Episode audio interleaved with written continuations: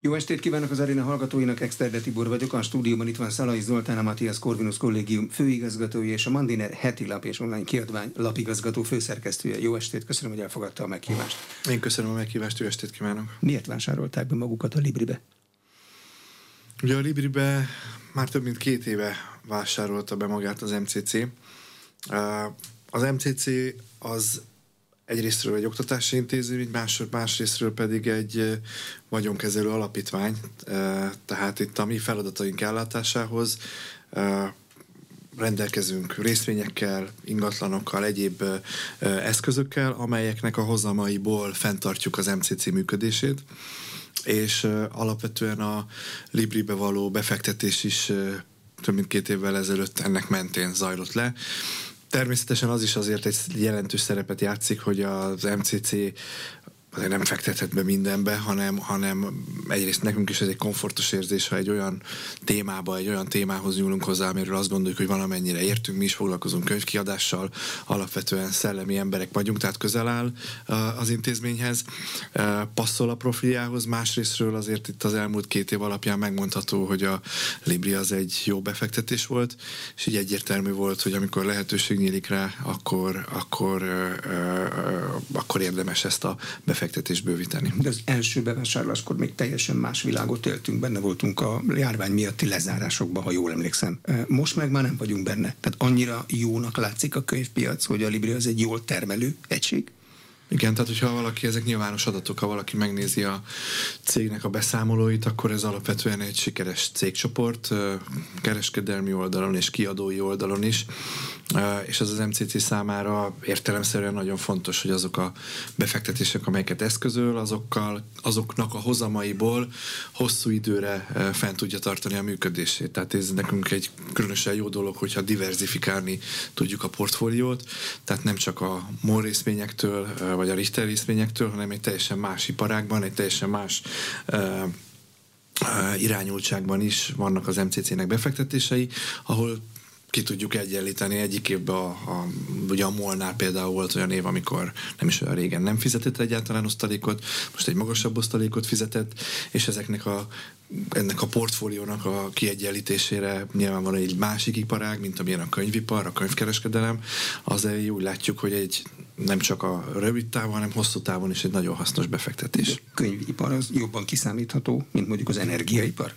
Inkább azt, inkább azt mondom, hogy valószínűleg másképpen működik. Tehát, hogy, hogy nagyobb az esély rá, hogyha ez egy diversifikált portfólió, de hát ez nem mi találtuk ki, hanem alapvetően a nagy befektetési alapok is így működnek, hogy érdemes különböző iparágakban tartani befektetéseket, mert az lehetővé teszi azt, és az, az esélyt komolyabbá teszi, hogy amikor az egyik rosszabbul teljesít, akkor egy másik iparág vélhetően, vagy van rá esély, hogy az ugyanazok a hatások, nem ugyanazok a hatások érik mondjuk a könyvpiacot, mint ami a gyógyszeripart, vagy az energiaipart. Ne tegyél minden tojást egy kosárba. Elvet alkalmazták a különböző piacokra. Képes beszéddel így is meg lehet fogalmazni. igen. Mennyiben volt üzleti megfontolás, és azt mondta, hogy szellemi emberek, és mennyiben volt egy kulturális megfontolás, amikor egy könyvkiadót választottak? Hát ugye a Libri nem csak egy könyvkiadó, hanem a legnagyobb része egy könyvkereskedelmi, könyvkereskedelmi cél. Ahogy mondtam, tehát azért az MCC-nél az fontos, hogy most az MCC nem csak azt nézi, hogy fú, ez éppen ez a legnagyobb lehetőség, mert lehet, hogy éppen egy olyan dolog, ami itt azért nekünk a fiatalokkal foglalkozunk, oktatással foglalkozunk, van olyan tudásunk is, meg, meg hátterünk is, amely mondjuk azt gondolom, hogy a könyvpiachoz közelebb áll, mondjuk a bányaiparhoz, vagy bármi mást is mondhatnék.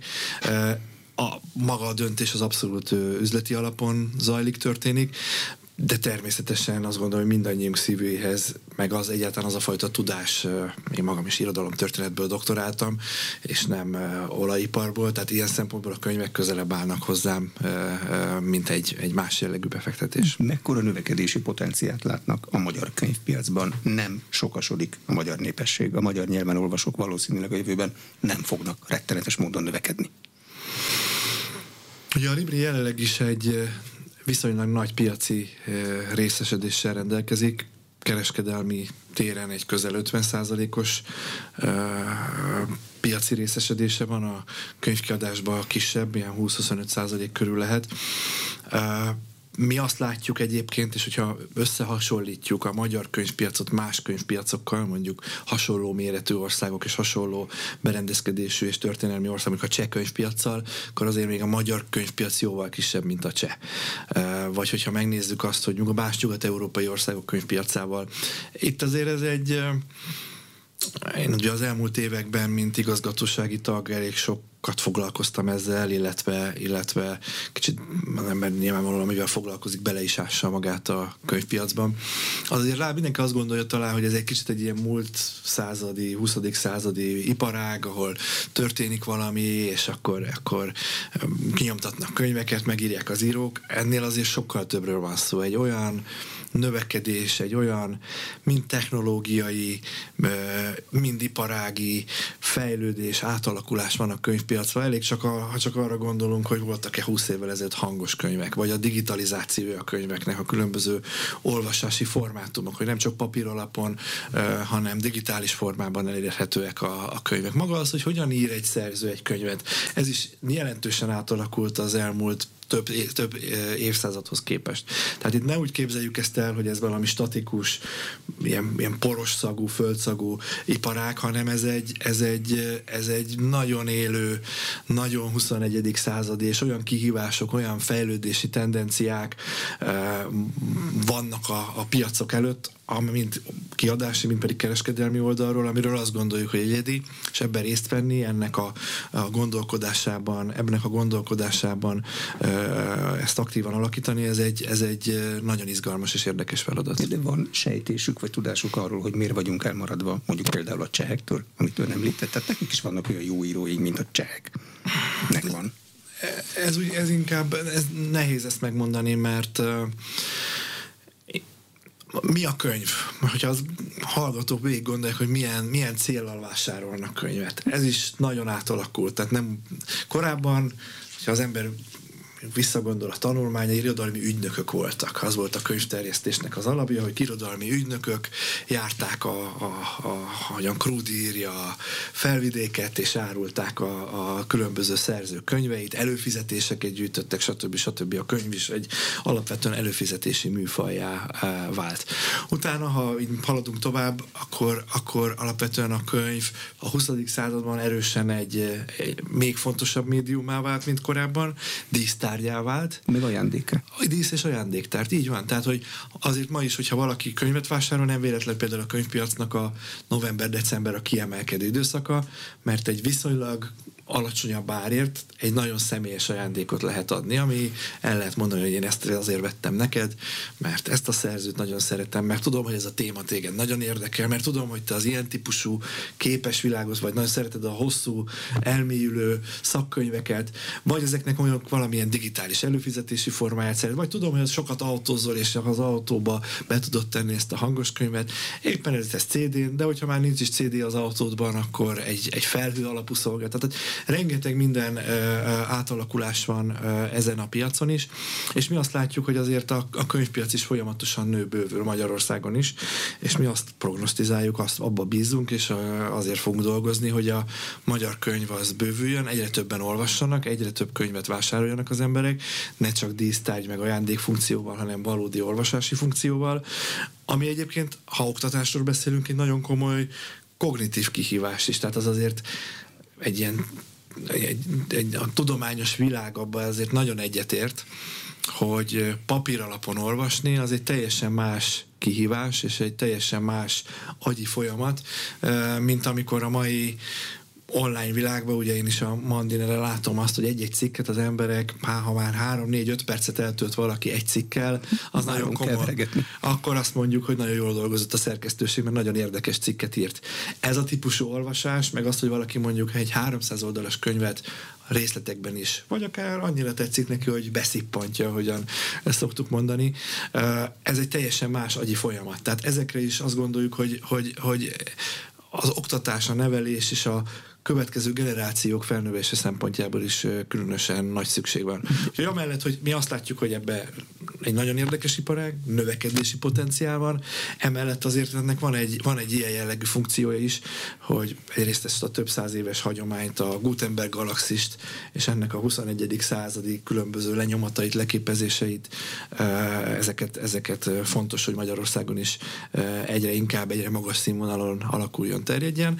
Másrésztről pedig az, hogy a, papír alapú olvasás, illetve hogy egyáltalán ez a hosszú elmélyülő olvasás az egy teljesen más agyi folyamat, amelyre, amelyre azt gondoljuk, hogy a jövőben is szükség lesz, és a fiatal generációkat erre meg kell tanítani, főleg egy olyan világban, ahol, ahol hát TikTok maximum három percet enged, hát más platformok még kevesebbet, és arra vagyunk kondicionálva, hogy így éljünk, így olvassunk, és ezzel szembe pedig itt maradt, itt van ez a platform velünk, amely működik, bővül, az emberek használják, akarják, akkor akkor ezt a lehetőséget azt gondolom, hogy fontos bővíteni. Milyen eszközeik vannak? Megtolják a marketinget? Új szerzőket hoznak be? Új sztárokat fognak? Új címeket fognak lefordítani? És több útja is lehet. Azt gondolom, hogy van egy kiváló menedzsment, tehát mind a kereskedelem, mind a könyvkiadó részlegnek a Libriben van egy vezetősége, akik én ilyen kicsit, kicsit belekapva próbáltam ezt áttekinteni és megérteni, ők még jobban, még biztosabban tudják, hogy ennek milyen módon és hogyan lehet. Nyilvánvalóan alapvetően az látszik, hogy, tehát, hogy olyan számok vannak, ha például a Libribe jelenleg belistázva 80 ezer könyv van, 80 ezer címe. Ez brutális mennyiségű, ez, és ez új könyv, tehát itt most az antikvár kínálatról nem is beszéltünk. Ez évente olyan 7 és 9 ezer címmel bővül. Tehát, hogy azért az, hogy, hogy Magyarországon nagyon sok könyv jelenik meg. Ha most lakásság arányosan van, ahol több, van, ahol ez kevesebb, de alapvetően ezek, ez egy nagy, nagy szám. Tehát a kínálat az, az hatalmas nagy. Az online elérésen keresztül és az online árusítási lehetőségen keresztül gyakorlatilag bárki bármilyen könyvhöz képes hozzáférni. Én inkább azt látom, hogy ami, ami fontos, az egyrésztről a különböző írók eh, és azoknak az alkotóknak a támogatása, nevelése, ösztönzése, hogy ők megszülessenek, ezt a ezt a, ezt a lehetőséget választszák, tehát már azért a kreatív működésnek annyi opciója talaja van, ami korábban soha nem volt. E, és az, hogy valaki író legyen, ezt szerintem érdemes támogatni ennek a képzésébe. Az is, hogy hogyan kell könyvet készíteni. Tehát maga a könyv csinálásnak a művészete. Ez is azt gondoljuk, hogy egy olyan tudás, egy olyan tudomány, amit, amelyre, amelybe érdemes, érdemes befektetni, és utána pedig, hogy ezek megfelelően megjelenjenek. Az a, az a széles kínálat, mondtam itt nagyon nagy számokat, hogy hány cím, hány cím közül választhat az olvasó, ezek hogy tudnak eljutni az olvasóhoz, ennek milyen megjelenési formái vannak. Ezekbe is azt gondolom, hogy a Libri nagyon sokat tehet ezért. Az MCC-nek is van kiadója, az MCC Press. Igen. Ennek a feladata ugyanaz marad, miután a Libri sok kiadója is megvan most már? Igen, tehát az MCC Press az MCC Press az egy, az egy, az egy alapvetően egy non-profit kiadó, tehát a cél az az, hogy olyan könyveket, amelyekről azt gondoljuk, hogy fontos, hogy ott legyen a diákok kezében, a könyvtárak polcain, azok jelenjenek meg. Ezek legtöbbször nem ilyen nagy eladású könyvek, akár több tízezer, de Magyarországon van olyan szerző, aki több százezer könyvet is elad. Ezek a könyvek inkább nis, rétegkönyvek, leginkább társadalomtudományról szólnak, közgazdaságtan, jog, politológia, De nem történelem. Az, hogy mi, minek, ez, ez, is, ez is átalakult. Tehát nyilván a közoktatásban vannak tankönyvek, az egy, az egy külön ö, dolog ettől, de tankönyv az, amire az oktató azt mondja, hogy ő beviszi mondjuk egy egyetemi órára. Tehát mi azt gondoljuk, hogy a, az MCC Pressnél megjelent könyvek, azok mindegyike egy-egy oktatónak hasznos lehet, de ezt ő maga el tudja dönteni, hogy elolvasta, tetszik neki, és felajánlja a diákoknak, hogy egy részét, vagy az egészet azt érdemes elolvasni. De az MCC Pressnek az alapvető feladata, hogy rétegkiadványokat olyan elsősorban saját szerzőink által, de még inkább külföldi fordításokat juttassunk el a, a, az olvasókhoz, amelyeket más mondjuk valószínűleg piaci alapon nem fordítana le, de mi azt mondjuk, hogy ezt és ezt a társadalomtudományi könyvet, ez fontos, hogy magyar nyelven hozzáférhető legyen. Az MCC-n, tehát a nagy szervezeten belül a Libri portfóliónak ki lesz a felelőse? Ilyen módon ilyen módon leginkább én foglalkozom a, jelenleg is a legtöbbet a Librivel. Itt azért ilyen szempontból ez egy, ez egy befektetés, tehát ők, a, a Libri maga egy, van egy menedzsmentje, vannak különböző testületek, és ők végzik a különböző munkát, és, és alapvetően a tulajdonosi jogok gyakorlójaként természetesen van, az MCC-nek valamilyen, valamilyen feladata működése van, de az látszódik, hogy itt az elmúlt években is, akik kollégák bekapcsolódtak a, a munkába, ők jól végezték a munkájukat, bele áttekintették azt, de mondom, azért itt egy több évtizedes tapasztalat van a Libri mögött, ahol ezek az emberek értenek a könyvhöz. Annak nagyon örülök egyébként, hogy a volt tulajdonos Balog Ákos, ő jelezte, hogy az igazgatóság tagja lesz, és a jövő, eddig nem volt, hogy a jövőben az igazgatóság tagjaként része kíván maradni a könyvpiacnak, és része kíván maradni a Librinek. Ennek én nagyon örülök, mert nyilvánvalóan több évtizede neki olyan tapasztalata van, amelyet a következő években, évtizedekben is a Libri nagyon jól fog tudni hasznosítani. Kiadói szerkesztőségek, tehát akik a szerzőkkel tartják a kapcsolatot, azok maradnak a helyükön? Igen, tehát a, eddig is nagyon jó munkakapcsolat alakult ki a, mind a kereskedelem, mind a kiadónak a vezetőségével, és, és eleve ez a könyvpiac azért ez nem egy, nem, ez egy, nem egy gyors piac, hanem itt tényleg évekre előre megterveznek kiadványokat, a jogokat le kell kötni. Egy-egy szerző, mire egy projektet elkészít, megír egy könyvet, az nem egy egy hónapos feladat. Tehát ezek a folyamatok zajlanak. Mi abban bízunk, hogy ez a, ez a piac így tud bővülni, a Libri egyre jobb kiadványokat fog tudni kiadni, és erre van egy kiváló szakértői gárda, és reméljük, hogy a jövőben is a a, úgy, ahogy az eddigi években is a legjobb szakemberek azok a Librihez csatlakoztak, ez a jövőben is így lesz. A Librinek kevesebb, de nagyobb területű és jobban lokációzott, ha szabad így mondani, eladó helye van fizikailag. Ez a tendencia, ez marad, vagy akarnak bővülni még, mármint a második helyezethez képest a magyar könyvpiacon? Hát erre alapvetően a menedzsment tesz javaslatot. Az látszik azért, hogy a, az elmúlt években is az online szerep az nő, tehát az online könyvárusítás, hogy valaki fölmegy egy online felületre, és ott vásárol könyvet, az egyre jelentősebb lesz, és a könyvespoltok szerepe stagnál, ha úgy tetszik. Én azt gondolom, de ez az én személyes meglátásom, és hogy, hogy jelenleg ez az arány jó, ami a Librinél működik, az online, offline és a könyvesboltoknak a száma, tehát a Libri az minden megyében jelen van. Ez egy nagyon fontos feladata is, hogy minden megyében legyen könyvesbolt, jó minőségű, nagy szortimenttel, kínálattal rendelkező könyvesbolt. Amit mondtam, itt az azért a nagy kihívások, azok a digitalizáció, a hangos könyv, az elkereskedelemnek a, a különböző alakulása. Az látszik egyébként, hogy a, az elkönyvnek a szerepe az nem akkora, mint amekkorának mondjuk tíz évvel ezelőtt a könyvpiaci szakértők gondolták, de vannak bizonyos területek, például a szakkönyvek vagy a tudományos könyvek, ahol meg átvette a piaci többséget is akár. Látják ennek valamilyen okát, amikor én e-könyvet veszek, akkor az elején mindig megköszönik, hogy támogattam a magyarországi e-könyv forgalmazást, ebből arra következtek, hogy ez valamiért nem megy olyan nagyon. Pedig az eszközök, amikkel lehet olvasni, egyre jobbak és jobbak. Ez, amiről az elején beszéltünk, erre nyilván nincs ilyen tudományos kimutatásunk, vagy erre nem olvastam ilyen jellegű statisztikát. Ha a nemzetközi trendeket megnézzük, külföldön is azért az úgy, hogy a könyv az ajándéktárgy, a könyv az dísztárgy, és azért az emberek ilyen szempontból konzervatívak, szeretnek könyvet, szeret, nagyon sokan szeretnek beleszagolni abba a könyvbe, szeretik kézbe venni. A könyv az egy valódi szabadidős tevékenység, nyáron elővenni, strandon, tehát hogy, hogy ennek ez a, a, a, a, a materializálódása ennek a szellemi formátumnak, ez én azt gondolom, hogy része annak, amit könyvélménynek nevezünk. Akkor érdemes befektetni az elektronikus könyvekbe. Ez nyilván nem olyan, amikor e-mailben valakinek átküldöm a háború és békét, mint hogyha megvásárolom neki, és egy bőrkötésbe odaadom. Ez az, ami, ez az, ami ez ami a nagy kérdés. És itt is különböző piaci folyamatok vannak. Skandináv országokban például a hangos könyv jóval nagyobb piaci részsel, részesedéssel rendelkezik, mint mondjuk közép-európai országok. De ott se CD-n már gondolom, hanem ott is felhő. Ott se CD-n, hanem a felhő alapon, így van, így van.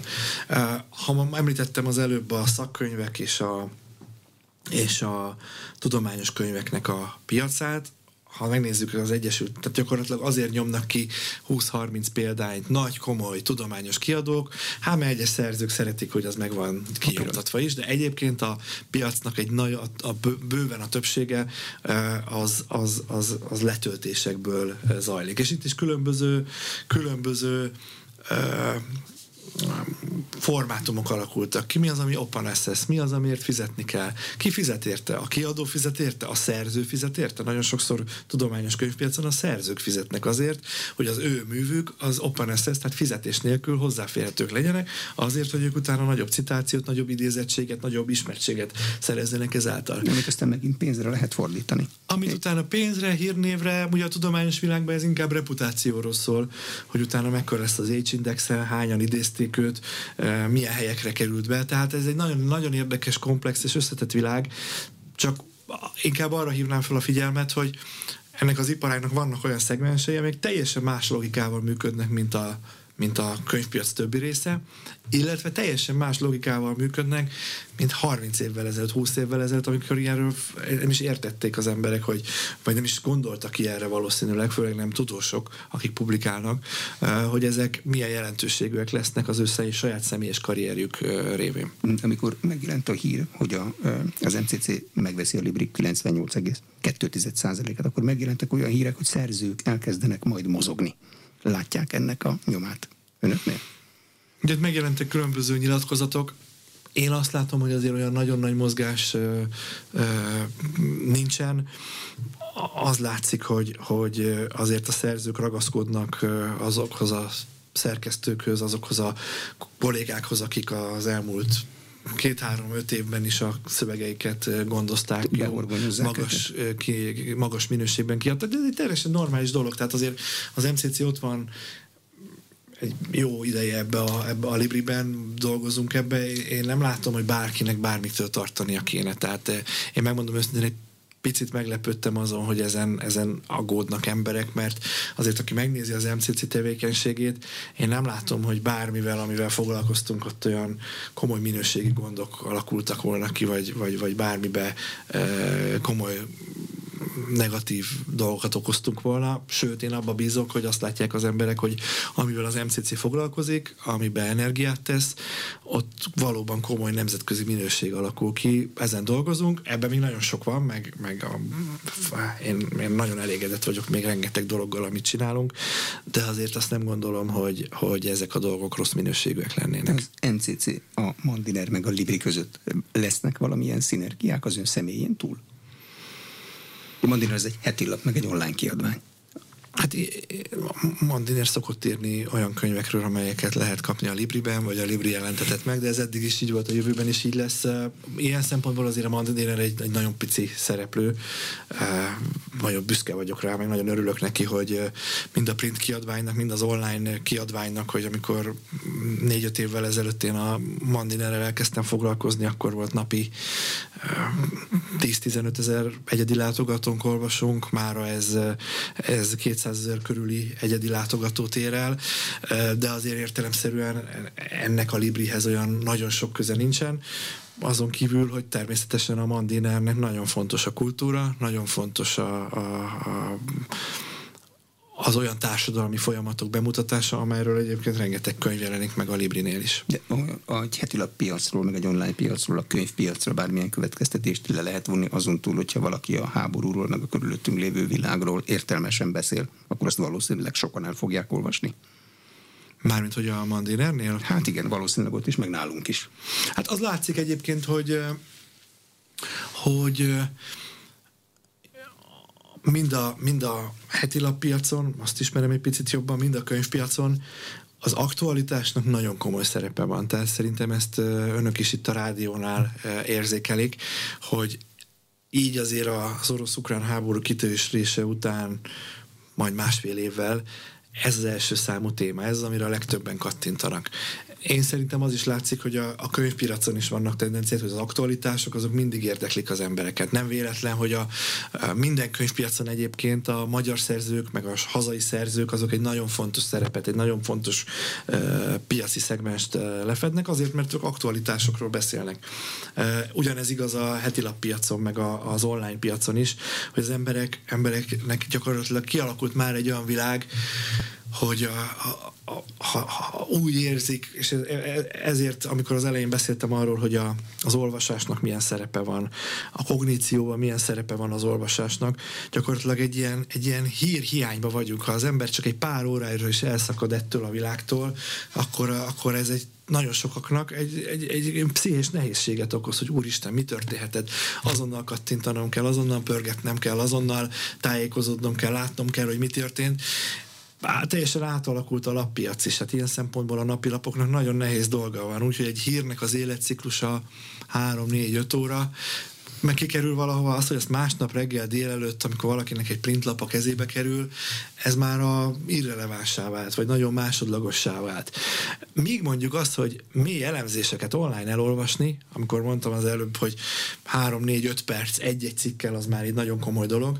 Ilyen szempontból alapvetően, mint médium formátum a könyv és mondjuk a heti lap, vagy a bukazin, tehát ezek a tematikusabb havi, két havi lapok. Az látszik, hogyha egyébként nemzetközi médiatrendeket figyelünk, hogy online-ba a gyorsan pörgő hírfogyasztó, és ez egy szegmentált, specializált lap, akkor is a gyorsan pörgő aktualitásokon nyugvó termékek, amelyek sikeresek, printbe most arra azért az látszik, hogy mondjuk az Egyesült Államokban a két havilapok, illetve a negyedéves kiadványok, amelyek üzletileg sikeressé válnak.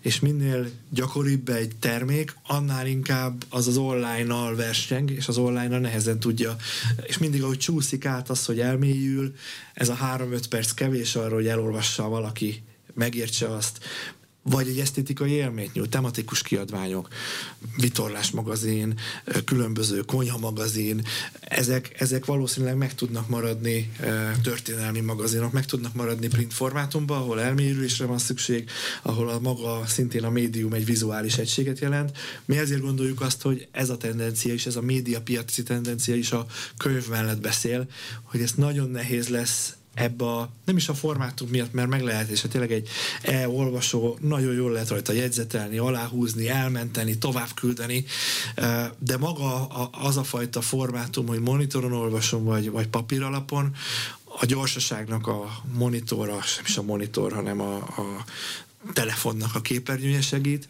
a, a, az elmélyülésnek meg alapvetően az, hogy ettől eltávolodunk. Mit csinál a Matthias Corvinus kollégium? Két éve tudja mindenki a nevét, pedig nem két éves szervezet. Az MCC 1996-ban jött létre, és azóta folyamatosan tehetséges fiatalok támogatásával, oktatásával foglalkozik. Most arra el tudjuk mondani, hogy 10 éves kortól, tehát általános iskola felső tagázatának első, első évétől gyakorlatilag a doktori képzés végéig nyújtunk különböző képzéseket.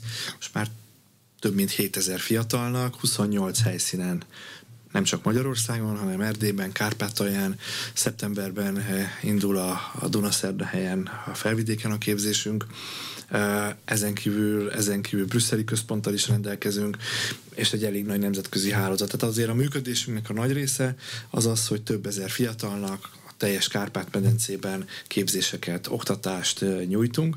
Ezen kívül nyilvánvalóan a képzés és az oktatáshoz kell kutatás is, tehát az oktatóink, tanáraink, azok rengeteg kutatásba vesznek részt, vannak kifejezetten kutatóintézeteink, a Klímapolitikai Intézet, vagy a Migráció Kutatóintézet, vagy a Magyar Német Intézet, vagy az Ifjúság Kutatóintézet. Szerintem a ifjúság jövőjével, a magyar ifjúsággal tudományos szinten foglalkozó intézetek egyik eh, legkiválóbbja, akik folyamatosan publikálnak, eh, tudományos műveket hoznak létre, ezen kívül pedig részt vesznek az ország fontos ügyeinek megvitatásában, eh, olyan beszélgetésekben, vitákban, konferenciákat szerveznek, könyveket adunk ki, szó volt itt az MCC Pressről a, a könyvkiadóról, illetve hát csak a tavalyi évben több mint 800 rendezvénye volt az MCC-nek, nem csak Budapesten, hanem gyakorlatilag a megyeszékhelyeken, eh, illetve a határon túlon is, amelyek mindenki számára nyilvánosak. Több tízezer vendégünk volt ezeken a konferenciákon, és erre nagyon büszke vagyok, hogy gyakorlatilag bármelyik MCC központba Szombathelytől Sepsiszentgyörgyön át Békés Csabáig bemegy valaki, akkor heti szinten találott érdekes beszélgetéseket, rendezvényeket, amelyek természetesen amellett, hogy nyilván egy szemináriumra az nem nyilvános, de azok a könyvbemutató kerekasztal beszélgetések, konferenciák, amelyben mondom tavaly több mint 800-at rendeztünk meg, ezek, ezekre bárki bejöhet, regisztrálhat, és azt a tudást, azt a, azokat az eredményeket, amiket az MCC oktatói, kutatói kidolgoznak a munkájuk során, amelyek oktatás és kutatás során keretkeznek, ez bárki számára hozzáférhető, és hát kiemelten fontos az az, hogy az MCC-nek azért egy nagyon jelentős nemzetközi kapcsolatrendszere van, tavaly közel 200 nemzetközi vendégünk volt, gyakorlatilag az összes kontinensről, mindenféle kutatók, oktatók, akik a diákok mellett szintén bekapcsolódnak ebbe a diskurzusba, részt vesznek a konferenciákon, beszélgetéseken. Azt gondolom, hogy tényleg komoly külföldi nagy ágyuk vesznek részt az MCC munkájában. Egy korábban már bevált működő modellt vettek át, vagy vegyítették azokat a modelleket, amiket megismertek, és azt mondták, hogy ebből kell összerakni azt, amit ma látunk. Igen, tehát azért ez egy, ez egy vegyített modell. Tehát az MCC az az egyrésztről támaszkodik a magyar hagyományokra, tehát ötösség megalkották, így van, tehát ez a 19. század végétől kezdve azért ennek nagyon komoly hagyományai vannak Magyarországon, sőt, hogyha úgy vesszük, azért az MCC-ben a tutoriális oktatás az nagyon fontos, tehát ami mondjuk egy ilyen arisztotelészi modellje az oktatásnak, ami beszélgetésen, eh, diskurzuson alapul, ugye az antikoknak, az antik, antik vitásnak és az antik oktatásnak alapvetően a dialógus, a párbeszéd volt az alapja. Viszonylag időigényes. Ez mindenkivel kell foglalkozni. Mindenkivel kell foglalkozni. Mi három főtől elindítunk egy szemináriumot, az oktatóknak ismernie kell azokat a fiatalokat, akikkel foglalkozunk. Itt ez nem csak azt jelenti, hogy azért ma egy nagyon tömeges tömegoktatás, tehát az összes egyetemén és nem csak Magyarországon, külföldön is ezek, ezek tömegoktatás, ami mondjuk a felsőoktatásban is mindenhol a világon zajlik, még a legjobb helyeken is. 400 emberrel. Igen, meg egy szeminárium is, erre egyre kevésbé van lehetőség. Az MCC-ben erre nagyon figyelünk, hogy személyes alapú oktatás legyen, és ez egyben legyen egy személyes viszony is. Tehát, hogyha annak a diáknak olyan kérdése van, nem csak szakmai, hanem mondjuk a saját karrierjével kapcsolatban, vagy a saját életével kapcsolatban, vagy a saját jövőjével kapcsolatban, akkor alakuljon ki egy olyan viszony, hogy attól az oktatótól ő mert tanácsot kérni, megmeri vele osztani a, a problémáját. És az MCC-ben azért ez nem csak az oktatás, hanem egyfajta nevelés, hogy lehet például szabadidőt értékesen eltölteni, sport, zene, annyi lehetőség van egy fiatal előtt, ezeket is próbáljuk megmutatni és megnyitni előttük. Közösségépítéssel foglalkoznak, és ha igen, milyen közösségeket építenek? Hát az, amikor, amikor azt gondolom, hogy jó képességű világra nyitott fiatalok összejönnek, együtt élnek, együtt tanulnak. Ugye nálunk az is egy különlegessége, hogy az egyetemista fiatalok azok az intézményben laknak. Nem elsősorban azért, mert azért, mert az MCC nagyon komoly terhelést jelent. Jár valaki az egyetemi szakjára, azt elvégzi, kiváló eredménnyel, és mellette az MCC-ben délutánonként, esténként még szemináriumokon, beszélgetéseken, projektekben vesz részt.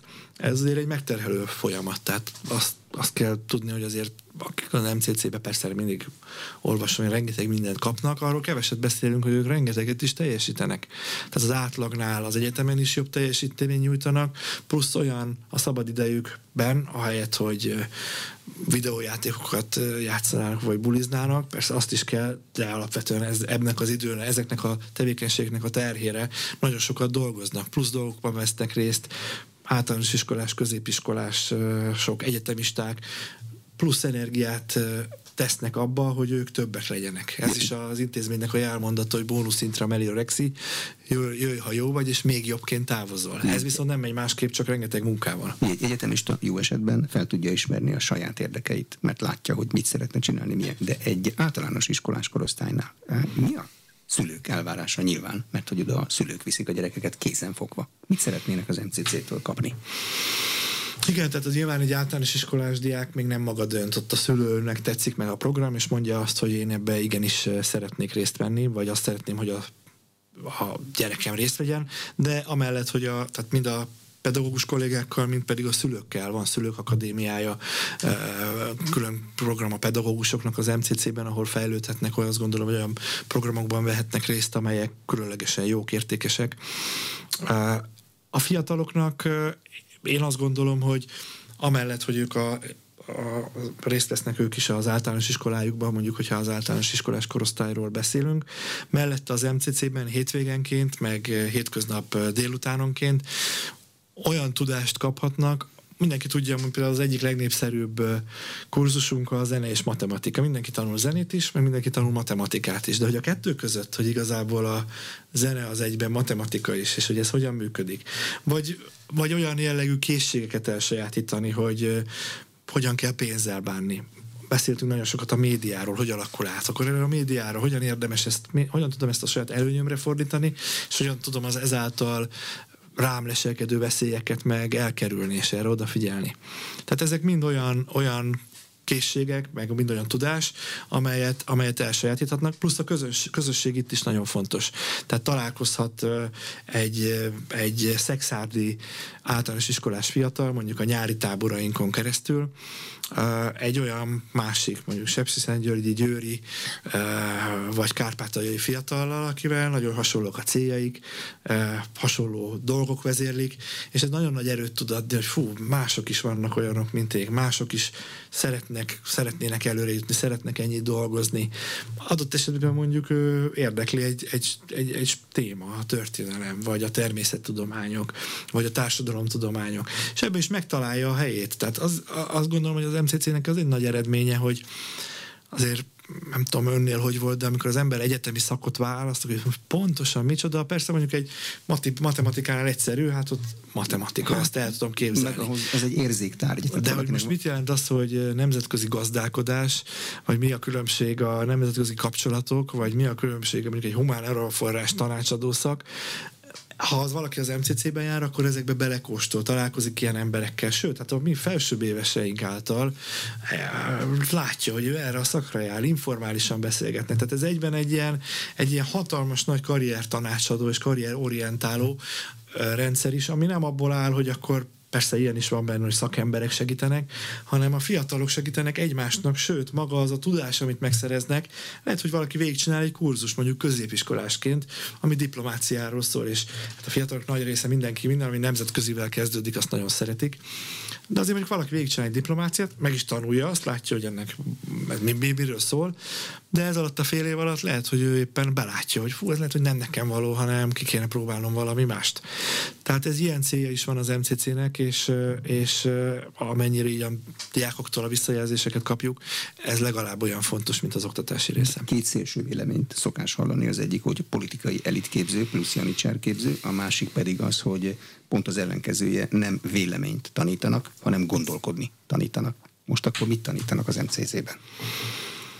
Inkább úgy mondanám, hogy szerintem mindenki, aki foglalkozott már fiatalokkal, mondjuk foglalkozott 19-20 éves fiatalokkal, hogyha azt mondjuk nekik, hogy ez, ez, ez a tuti, ezt kell végighallgatni, és most egész fél évben ezt fogjuk tanulni, hát ez, ez nem így működik, ez, akkor világgá szaladnak. Azért, ha megnézzük az MCC jelentkezési számait, én 2009 óta dolgozom az MCC-nél, akkor volt másfél-kétszeres túljelentkezés, most programtól függően 5-6, de nagyobb programjainkban 8-10-szeres túljelentkezés van.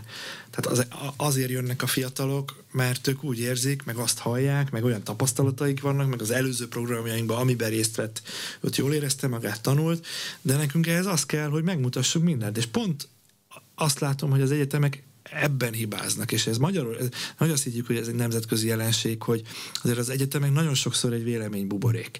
Magyarországon is van olyan egyetem, egyetemi kar, szakok, ahol azért van egy, kialakul egy iskola, évtizedek alatt kinevelte magát a professzor, a doktoranduszai, az adjunktus, a tudomány, a, ők kerül, tehát hogy szakterületenként is, és hogyha ott, ott ott csak egy típusú gondol, vagy egy szakterületen belül egy típusú gondolkodás, egy típusú látásmód, ha, ha ennél többet látnak, és azt látják, hogy ez is létezik, ez is létezik, ez is létezik, és ezeket látja esetleg élőtben, vitában, ő el tudja dönteni, hogy ez az érv jó, ez erősebb, nem, ez az érv erősebb így, így, így tudnak a fiatalok működni, és nem csak az, nem csak az hogy így tudjuk mi őket megszólítani, hanem az másodlagos.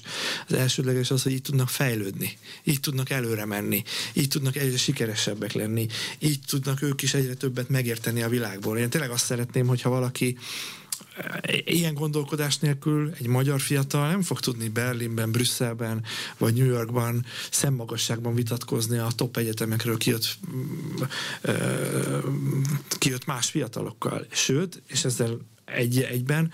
Nagyon fontos, hogy ők viszont értsék, és a magyar világban is benne maradjanak. Nem csak azt, hogy most Budapesten mi zajlik, hanem ezért fontos, hogy az MCC-nek van egy budapesti központja, és van 27 Kárpát-medencei központja, hogy, hogy Szexárdon is, Békés Csabán is, és Győrben is. Ő értse, hogy mi annak a közösségének a problémája, hogyan működik. Ez viszont nem megy másképp, csak hogyha a fiatalok különböző dolgokat tanulhatnak, azt megérthetik, hogy mondjuk egy adott szakterületnek, egy adott problémának mik azok az aspektusai, amelyek léteznek, ezeket látják élőben, vitában, megismerdik, és utána ő el tudja dönteni a saját világából, hogy mi az, ami neki, meg a közössége számára hasznos.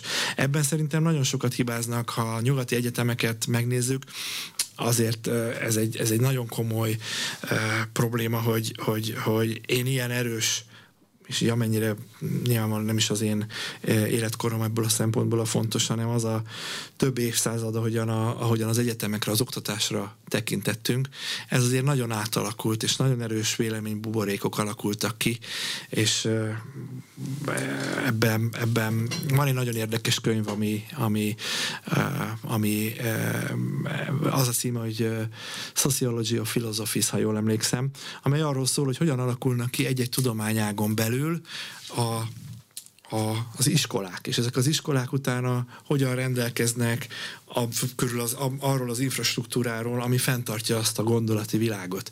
És ebbe azért az elmúlt időszakban nagyon komoly véleménybuborékok alakultak ki, erről sokat olvashatunk, ez ha megnézzük, és ilyen szempontból az Egyesült Államok az mindig Európának egy ilyen előraboratóriuma, tehát ami Amerikában zajlik most, az biztos vagyok benne, hogy 5-6-7 éven belül a diskurzusok, a fő diskurzusok része lesz, és azért, hogyha megnézzük, hogy mondjuk az amerikai értelmiségen belül politika, kultúra, gazdasági kérdésekben milyen, milyen viták zajlanak, akkor az látszik, hogy ez a szabad vélemény nyilvánítás, a gondolatok szabadsága az, egyik legfontosabb téma. Hogy fognak érintkezési pontot találni a különböző véleménybuborékok? Hogyan hát fognak? Igen, ez nem kérdés? Szerintem ez nem, hát ez, e, erre megadták a, a platoni dialógus ott.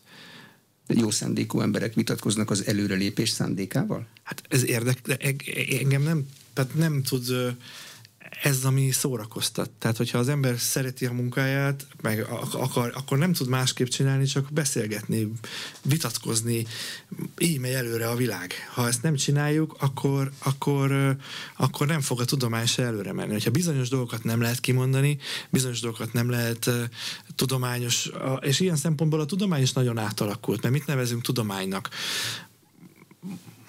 Ugye van ennek, egy, van ennek egy története, hogy mondjuk a középkortól ókori hagyományok, megint csak, meg a zsidó-keresztény kultúrának az alapjai, de hogy a, mik jöttek, hogy jöttek létre a tudomány, az első egyetemek, elsősorban mondjuk Itáliába, és utána elterjedve német nyelvterületen, Prága érdekes módon, de hogy hol jöttek létre az első egyetemek, aztán Heidelberg, Tübingen, stb., hogyha így, így megyünk tovább. És megvoltak, hogy mik azok az alaptudományok. Ez, amit Hanvas Béla scientifizációnak hív, ez alakult át a 20. században, hogy ideológiák váltak tudományá. Ennek mi nagyon jó nagyon jól ismerjük sajnos ezt a világot tudományos szocializmus néven, scientifizáltak, tehát tudományos, tudományossá tettek egy ideológiát. Ez sohasem viszi előre a világot, amikor ideológiákat a, szintén, hogy Hanvas mondja, a, a tudomány vas rendszerébe, vagy ebbe az erős keretbe, ami a, ami a, a világ megismeri. Az, azért működik a tudomány, mert egy olyan eszközt ad az ember kezében, amelyen keresztül képes jól struktúrálni a problémák, problémákat, a világ dolgait. És az, mivel, hogy, mivel, hogy egy, egy tudományos igényességgel struktúrálja a világ problémáit, ezért jobban megérti, mint hogyha csak úgy leül és rendszertelenül gondolkodik erről. Így alakul, ez a tudománynak az alap, a legfontosabb feladata, alapvető definíciója. Most amikor a tudomány nem arról szól, hogy megismerjük a világot, hanem arról szól, hogy van egy, van egy van egy fantazmagóriám, nevezzük kommunizmusnak, és ezt megpróbálom szintén ebbe a viszonylag rideg, az emberek többsége számára nehezen összefér, össze hozzáférhető struktúrába beszuszakolni, majd utána azt mondom, hogy ennek én vagyok az egyetemi adjunktusa, és ezt én oktatom, és mindenki, aki ezt megkérdez, az nem tudja, mert én vagyok az egyetemi adjunktus, én doktoráltam belőle, én vezetem a habilitációs bizottságot, és még a doktoriskolának is én vagyok a vezetője, ez nem működik. Tehát ezért fontos az, hogy a, a, a tudományok azok tudományok maradjanak. És hogyha meg vita van, beszélgetés van, akkor az ne legyen érv, hogy hát te még csak egy diák vagy, hanem ő is elmondhassa a véleményét, és meghallgathasson különböző véleményeket. Ez MCC-nek van dolga a mobilitásról, mert ezért az MCC-be járó hallgatók száma a teljes társadalmi oktatásban résztvevőkhöz képest elenyésző. Tehát, hogy ne csak azok jussanak ilyen képzéshez, akiknek a szülei is már egyetemet végeztek. Tehát ezért tartottam fontosnak megemlíteni a jelmondatot, ez a bónusz intra meliorexi, tehát hogy jöjj, jöjj, ha jó vagy, és még jobbként távozol. Ez azért nagyon fontos, mert nálunk tényleg szociokulturális háttértől függetlenül jöhetnek a fiatalok. És amiért bevezettük talán 2014-ben indítottuk el a Fiatal Tehetségprogramot, tehát az általános iskolás korosztálynak szóló programot, az azért volt, mert azt láttuk, hogy ha valaki középiskolásként szólítunk meg, ő már, ott már ő ben van egy jó középiskolába, vagy egy nem olyan jó középiskolába. Ha még korábban tud az MCC tehetséges fiatalokkal foglalkozni, akkor azt tudjuk mondani, hogy te be tudsz kerülni ami az MCC-be dolgozol, megszerzed azt a tudást, függetlenül attól, hogy neked a szüleid ezt kibírják fizetni, vagy nem, ha elvégzed azt a munkát, akkor, akkor ö, olyan tudással fog rendelkezni, hogy be fogsz kerülni egy jó gimnáziumba, és utána az MCC-n keresztül szintén lesz lehetőséged arra, hogy akár Magyarországon jó helyre kerülj be, de az még fontosabb, hogy az MCC nemzetközi lehetőségeket is nyújt. Nemrégiben kötöttünk egy szerződést például az ISMT Berlinen, ami a Németország legjobb gazdasági egyeteme, üzleti egyeteme, és minden itt létre fog jönni hamarosan egy MCC tanszék, uh, ezen kívül pedig ezen kívül pedig tehetséges fiatalok minden évben 25 fiatal részt vehet a gyakorlatilag Európa hetedik legjobb ilyen jellegű egyetemének programjában, a világ kilencedik legjobb master programjain vehetnek részt, és ez nyilvánvalóan ebbe az MCC-n keresztül van lehetőség. Mi azt nagyon fontosnak gondoljuk, hogy a fiatalok fog gondolkozzanak, tehát a, a Magyarországon maradjanak, részt vegyenek a, a, a, az ország dolgainak az alakításában, de azt is legalább olyan fontosnak gondoljuk, hogy ők külföldi tapasztalatot szerezzenek. Én is sokat voltam külföldön, és azok voltak a legproduktívabb, leginkább fejlesztő évek, amikor az ember kiszakad a környezetéből, önállóan helyt kell állni egy idegen környezetben és utána, hogy mára írja a kassai polgárokban, nincs is jobb érzés, mint, mint hazajönni. A másik meg Bécs és Brüsszel, csupa B betűs főváros. Szándékos? Vagy véletlenül lakult így? Eddig ez nem tűnt fel senkinek, de nem szándékos értelemszerűen. Bécs az egy magánegyetem, a modul, ott üzleti képzések elsősorban? Az üzleti képzések nyilvánvalóan mi azt szeretnénk, hogy akár ott a, a és az egyetem is, hogyha megnézzük az egyetemnek az alakulását, ez egy 15 éves magánegyetem, elsősorban a turizmus irányából indult, utána bővítettek gazdasági képzések, MBA, de mesterséges intelligencia, különböző kommunikáció, meg policy képzések irányába is. Mi azt látjuk, hogy ott egy hatalmas lehetőség van arra, hogy ez a portfólió bővüljön folyamatosan a minőséget úgy, ahogy az előző években is növekedjen, tehát egyre jobb minőségű legyen a modulnak a képzése, és egyre nagyobb kínálatot nyújtson magyar fiataloknak is, és más ö, osztrák és egyéb fiataloknak is. Brüsszel az, az Európai Uniós gondolkodást próbálja elmagyarázni a hallgatóknak? Igen, ugye ott Brüsszelben nem az az egyetlen helyszínünk, ahol nincs permanensen fiatalok ott, tehát nem az vagy, hogy kiköltöznek Brüsszelbe és ott tanulnak két évig. Az alapvető cél az volt, hogy Említettem, hogy mennyire népszerűek ezek a nemzetközi kapcsolatok, gazdálkodás, mindenféle BA, MA és PHD, PHD képzés szintjén is lévő szakok. Viszont a, a, talán ez a leginkább könyvszagú. Azért az, hogy most mi a különbség a, a Európa Tanács, az Európa Unió Tanács és az Európai Unió Tanácsa között, ez egy, hát ezt, ezt, ezt, be kell magolni. ezt be kell magolni. De azt, hogyha az ember ott látja, találkozik el ezekkel az intézményekkel. A mi oktatóink kiváló Frank Füredi vezeti a, a központot, a Kent jegye, a, gyakorlatilag Anglia egyik legkiválóbb szociológusa, Werner Patzelt, aki mondhatjuk azt, hogy Németország szerte híres, nagyon komoly politológus, a pártrendszerek és a nemzetközi politológia szakértői, ők segítenek, ők, ők, ők szerveznek képzéseket a fiataloknak, plusz lehetőségük van ott élő brüsszeli bürokratával, politikussal, a bizottságnál dolgozó szakértőkkel találkozni, és akkor tényleg meg, meglásd, ők maguk tudnak Brüsszelről egy képet csinálni maguknak. Ez kiemelkedően fontosnak gondoljuk. De azért fontos, hogy megismerjék, hogy hogyan kell ott mozogni? Vagy hogy a rendszert ismerjék meg, vagy a mi helyünket ebben a rendszerben? Hát mi is oda tartozunk. Hát persze, ez mind egyszerre. Tehát azért az nagyon fontos, hogy, hogy olyan magyar fiatalok képződjenek, olyanok jöjjenek ki az egyetemekről, akik nem csak a tankönyv alapján tudják elmondani, és egy gyönyörű ágrajzot fölrajzolni, hogy ez hogy néz ki, hanem ismerik a mechanizmusokat, értik, hogy mi miért történik. Azért ez leg, mindannyian tudjuk, hogy de ez egy ilyen szervezet pszichológiai alapvetés, hogy azért a szervezetek nem azért működnek, mert egy gyönyörű SMS-ük van, meg fantasztikus ágrajzok alapján az organigram az, az nagyon jól ki lett találva, hanem mert azt emberek működtetik, érdekek működtetik, és ezek pontosan hogy néznek ki, és hát ilyen szempontból a Péter Tüker mondta azt, hogy a, a, a, a kultúra a stratégiát reggelizik. Tehát a kultúrát is meg kell ismerni. Különböző országok, milyen érdekek mentén, milyen stílussal, milyen kommunikációval, hogyan beszélgetnek. Ezek mind-mind olyan apró tudások, amelyeket én azt gondolom, egy tankönyvből nagyon nehéz elsajátítani. Köszönöm szépen az elmúlt egy órában. Szalai Zoltán, a Matthias Corvinus Kollégium főigazgatója volt az aréna vendége. A műsor elkészítésében Illis László felelős szerkesztő és Módos Márton főszerkesztő vett részt. Köszönöm a figyelmet, Exterde Tibor vagyok.